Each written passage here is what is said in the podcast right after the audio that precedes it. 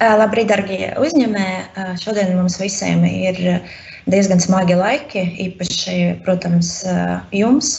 Un, ja mēs varam jūs atbalstīt kaut, kaut vai juridiski, protams, mums juristiem tas ir svarīgi.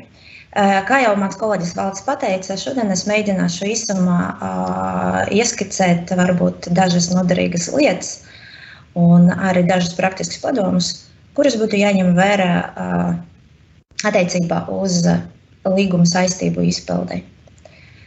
Un šodien es runāšu par neparamo varu un neparamas varas ietekmi uz līguma izpildi. Pirmais, par ko būtu svarīgi runāt, ir tas, ka faktiski katrs no mums bieži lieto jēdzienu neparama vara. Bet, ja mēs runāsim par neparamas varas likumisku definīciju, tad šādas definīcijas likuma nav. Līdz ar ko, dargi uzņēmēji, protams, ka atkarība no jūsu līgumiskā regulējuma, ja tā ir attiecīgi definēta neparama vara un ir arī attiecīga klauzula, kas paredz kā definīcija, tā arī sekas, tad, protams, tas praktiskais regulējums attiecībā uz līguma izpildi vai apturēšanu, zaudējumu piedziņu būs atšķirīgs no likumiska regulējuma. Šodien es sākšu ar likumisku neparamas varas regulējumu, lai mēs īsumā varētu izskatīt abas situācijas. Kā es jau iezīmēju, likumā neparamas varas definīcija nav sniegta, bet tas, kas tiek saprotams ar neparamu varu gan no tiesas prakses puses, gan no starptautiskām tiesībām, faktiski tie ir tādi apstākļi, kuri līguma slēgšanas brīdī nebija paredzami. Tie apstākļi nav atkarīgi no līguma slēdzējiem, un līguma slēdzēji faktiski nevar šos konkrētus apstākļus pārvarēt. Ja mēs runāsim par to, vai Covid deviņpadsmitais ir vai nav uzskatāms no likuma viedokļā par neparamas varas apstākļu iestāšanos, tad faktiski, ņemot vērā speciālu regulējumu, kas mums ir pieņemts tieši, lai varētu noregulēt ar Covid deviņpadsmitu saistīts jautājums, var pateikt, ka Covid deviņpadsmitais un ar to saistītas sekas ir uzskatāmas par neparamu varu. Tomēr, protams, ka no prakses, ja mēs runāsim par līguma izpildi, tad svarīgākais ir, ko var darīt vai nedrīkst darīt līguma puse, ja iestājas neparamas varas apstākļi. Kā es jau pateicu, ka jā, līguma ir paredzēts konkrēts regulējums, tad, protams, ir jāpiemēro līguma noteikumi un tad attiecīgi konkrēts regulējums, kā tas ir līguma. Bet, kā bieži vien vairākiem darījuma partneriem un arī dažreiz arī mūsu klientiem, līgumos nav neparamas varas definīcijas. Un, ja ir piemērojams Latvijas likums, tad, protams, ir jāskatās, kāds tad ir mūsu likumiskais regulējums. Un šeit es uzreiz gribētu vērst uzmanību uz to, ka uh, neparamas varas likumiskais regulējums attiecībā uz līguma izpildi uh, un uh, neparamas varas sekam faktiski uh, nav atbilstošs mūsdienas vajadzībām. Un uh, tas, kas ir jāņem vērā, ka faktiski uh, pat, jā, iestājas neparamas varas apstākļi, tas nepiešķir līguma slēdzējiem tiesības nepildīt līgumu. Tas arī nepiešķir līguma slēdzējiem tiesības izbeigt līgumu. Un vispār, ja runāt par neparamas varas regulējumu un nozīmē attiecībā uz līgumiem, tad faktiski civil likums pārēc speciālu regulējumu, iestājoties neparamas varas apstākļiem tikai divu līgumu veidiem. Un šeit tiek runāts par nomas līgumu un par uzņēmuma līgumu. Ja mēs runāsim par nomas līgumu, tad faktiski tas likumiskas regulējums, kas mums ir no civil likuma, piešķir tiesības, iestājoties neparamas varas apstākļiem, prasīt uh, nomas maksas samazināšanu, atbrīvošanu no nomas uh, maksas un izņēmuma gadījumā arī nomas līguma izbeigšanu. Un šeit es uzreiz gribētu vērst uzmanību, ņemot vērā, ka es pieļauju, ka vairākiem no jums ir noslēgta nomas līgumi. Tad papildus cilvēktieskam regulējumam, arī speciāla regulējuma Covid deviņpadsmitas likuma, ir īpaši atrunātas arī tiesības attiecībā uz nomas maksas samazināšanu, kad iznomātais ir pašvaldības vai valsts kapitāla sabiedrība vai iestādē. Līdz ar ko tad no praktiskam sekam, iestājoties neparamas varas apstākļiem, no likumā viedokļa, ja jums ir noslēgta nomas līgumi, tad jums ir konkrētas tiesības uz nomas maksas samazināšanu, izņēmuma gadījumos arī atbrīvošanu. Bet, ja mēs runāsim par uh, gadījumiem, kad iznomātais ir valsts vai pašvaldības kapitāla sabiedrības vai iestādēs, tad, kā es jau pateicu, ir jāskatās speciāls regulējums, un šeit arī ir pieņemti ministru kabineta noteikumi, kas paredz arī konkrētu kārtību un arī prasības, kas ir jāievēro, ja uh, uzņēmējs vēlas būt uh, atbrīvots vai attiecīgi, uh, uh, lai nomas maksa būtu samazināta. No ceļa likumā puses, kā jau pateicu, vēl viens līgums, kas ir noregulēts attiecībā uz neparamās varas apstākļiem, ir uzņēmuma līgums. Arī uzņēmuma līgumi praksē tiek bieži izmantoti, bet šeit tomēr tās sekas nav tādas kā nomas līguma gadījumā. Iestājoties neparamas varas apstākļiem, jāiet bojā lieta, kas ir nodota uzņēmējiem. Faktiski uzņēmējs ir atbrīvojums no zaudējuma atlīdzināšanas, izņemot, ja viņš nav attiecīgi uzņēmējs nejaušības risku. Bet kas ir svarīgi? No prakses viedokļa, runājot par neparamas varas apstākļiem, faktiski tas, kas ir attiecināms uz visiem līguma veidiem, ja iestājas neparamas varas apstākļi, tad puses ir atbrīvojamas no zaudējuma atlīdzināšanas. Civil likums pasaka, ka iestājoties neparamai varai, līgumslēdzējs ir atbrīvojams no zaudējumiem, jo neparama vara faktiski civil likuma izpratnē ir uzskatāma par nejaušu zaudējumu, kas nevienam nav jāatlīdzinā. Bet šeit es uzreiz gribētu, lai jūs esat uzmanīgi, jo, ja jūsu līgumos ir speciāli atrunāts, ka kāda no pusēm uzņemas nejaušības risku, tad, diemžēl, šīs atbrīvojums no zaudējuma atlīdzināšanas, iestājoties neparamas varas apstākļiem, nebūs attiecināms. Un atkal, atgriežoties pie speciāla regulējuma, kas mums papildus civil likumā ir Covid deviņpadsmitas likumā, tad es gribētu vērst uzmanību, ka piektajā aprīlī spēkā stājās likuma grozījumi, kas ir attiecināmi faktiski uz saistību tiesībām un visiem līguma veidiem, un kas paredz arī divas būtiskas lietas, kas ir attiecināmi uz līgumslēdzēm un arī tam no līguma izrietošam tiesiskam sekam. Pirmais būtis nosacījums ir, ka likums paredz, ka uz konkrētu laiku posmu, konkrētā gadījumā tas ir no laika no pirmā aprīļa līdz pirmajam septembrim, līgumslēdzēji maksās, ja ir paredzēti nokavējumi procenti, tad tikai likumisks procents.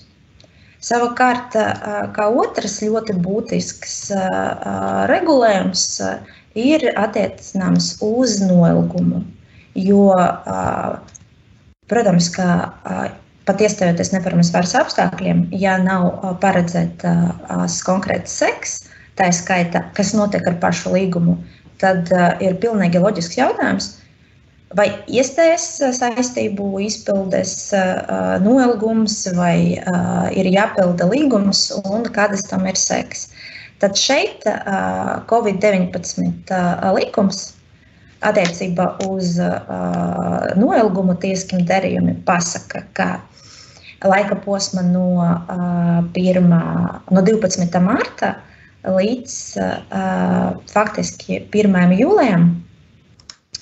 Uh, attiecībā uz saistību tiesībām mēs uh, runājam par nolīguma apturēšanu.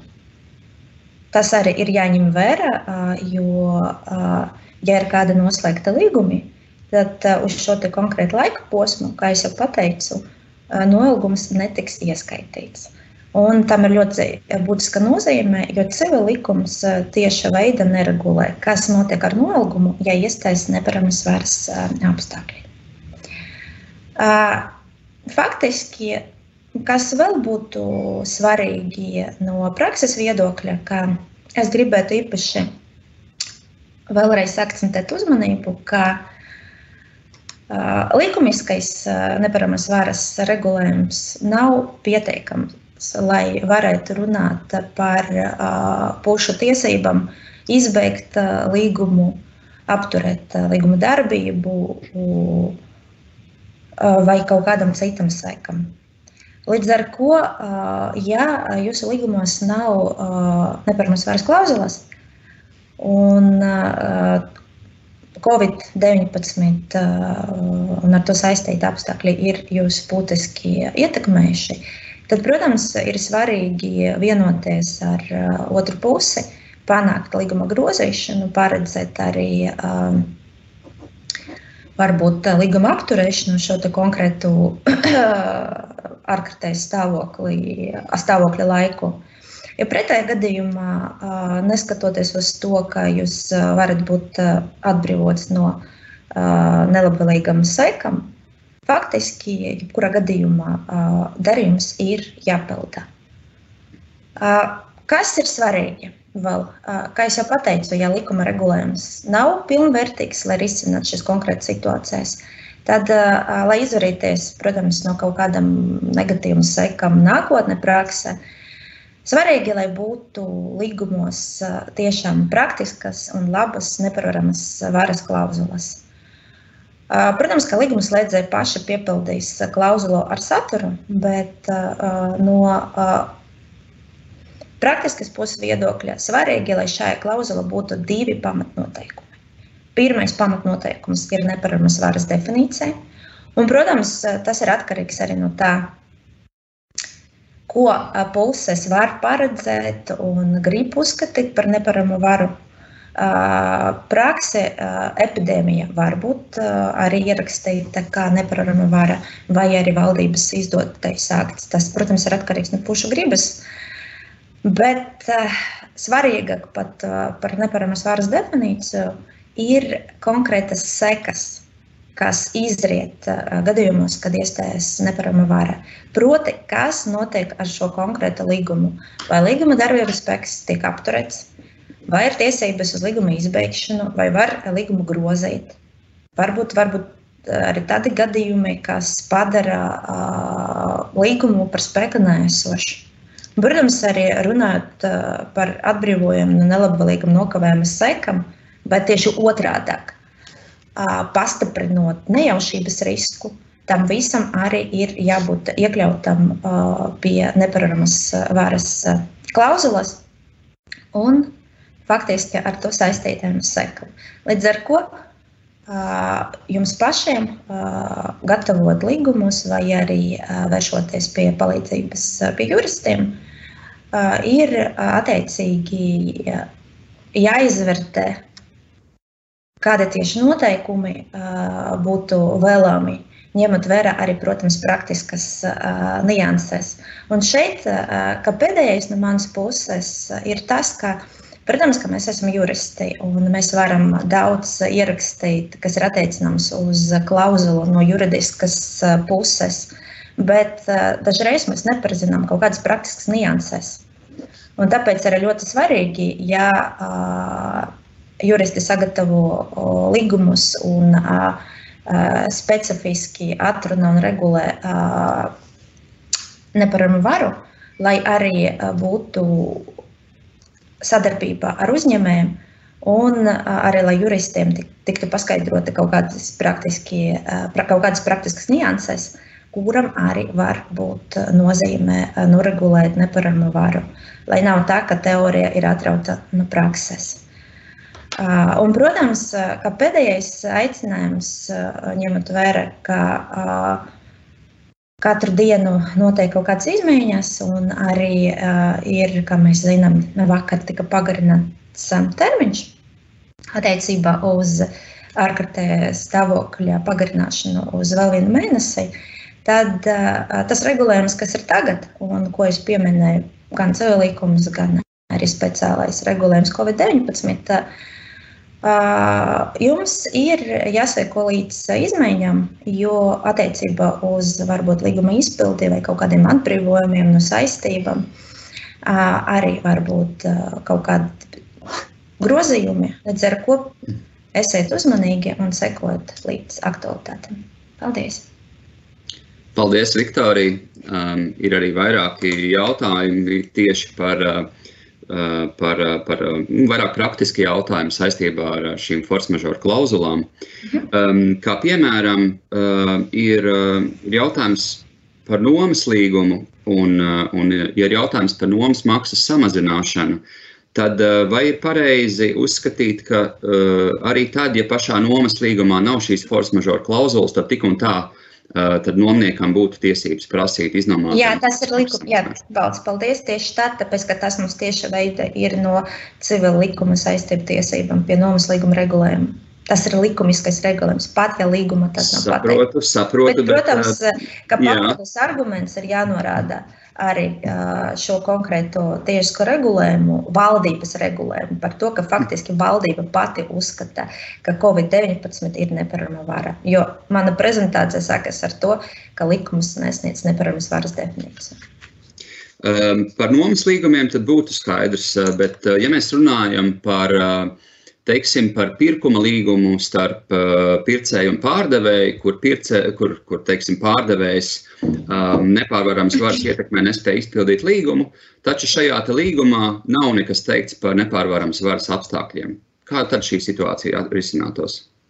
Kā es jau arī pieminēju, faktiski šai situācijai mēs varam runāt par atbrīvojumu no kaut kādam negatīvam sekam. Šeit nu, mēs runājam par zaudējumiem un ņemot vērā speciālu regulējumu, ja ir paredzēti nokavējuma procenti, tad arī par nokavējuma procentu samazināšanu uz šo konkrētu laika posmu, ko es pieminēju, līdz likumiskiem sešiem. Bet ja jautājums bija saistīts ar to, vai drīkst nepildīt līgumu, tad pēc esoša regulējuma ne, nedrīkst. Mhm. Skaidrs, paldies.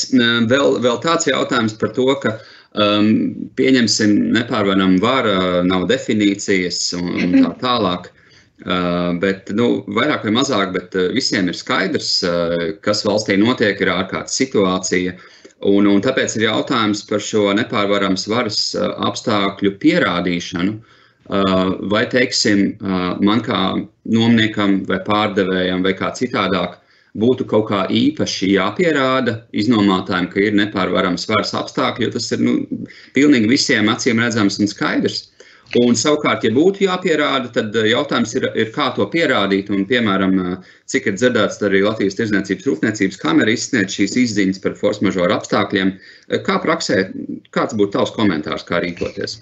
Nu, mans komentārs varētu būt tāds, ka šajā konkrētā situācijā, ņemot vērā jau valdības pieņemtus lēmumus, pierādīt, ka iestājas nepārvaramas varas apstākļi atsevišķi nav jāpierāda. Bet ar to vien, ka ir nepārvaramas varas apstākļi, tas nenozīmē, ka tu vari nepildīt līgumu vai prasīt nomas maksas samazināšanu, vai būt atbrīvotam no nelabvēlīgam nokavējuma sekam, ja tu nepierādīsi, ka tā nepārvarama vara ietekmēja līgumā saistību izpildi.